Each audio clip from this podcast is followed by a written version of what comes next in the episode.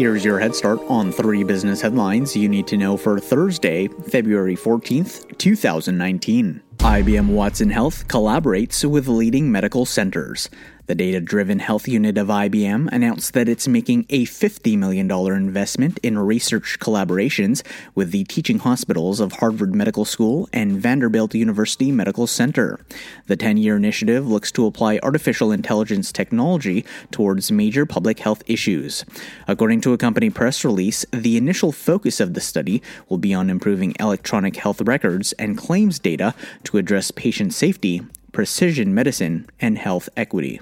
Google looks to invest $13 billion in data centers across the United States. The tech giant announced that the investments will be made throughout 2019 in data centers and offices across the U.S., with major expansions in 14 states. The investments will provide the company with the capacity to employ tens of thousands of new workers to improve its products and services to its global user base. The company stated that 2019 will be the second year in a row where it has grown faster outside of the Bay Area than in it. Kroger rolls out a mobile payment service. The retailer announced that it will be launching a mobile payment solution that combines customer payment and loyalty information for the purpose of reducing checkout times.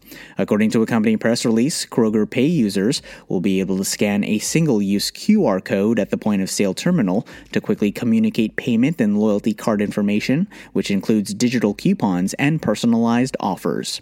The rollout will be made available to 10 markets this spring, with additional plans for further nationwide expansion in the United States States over the course of the year.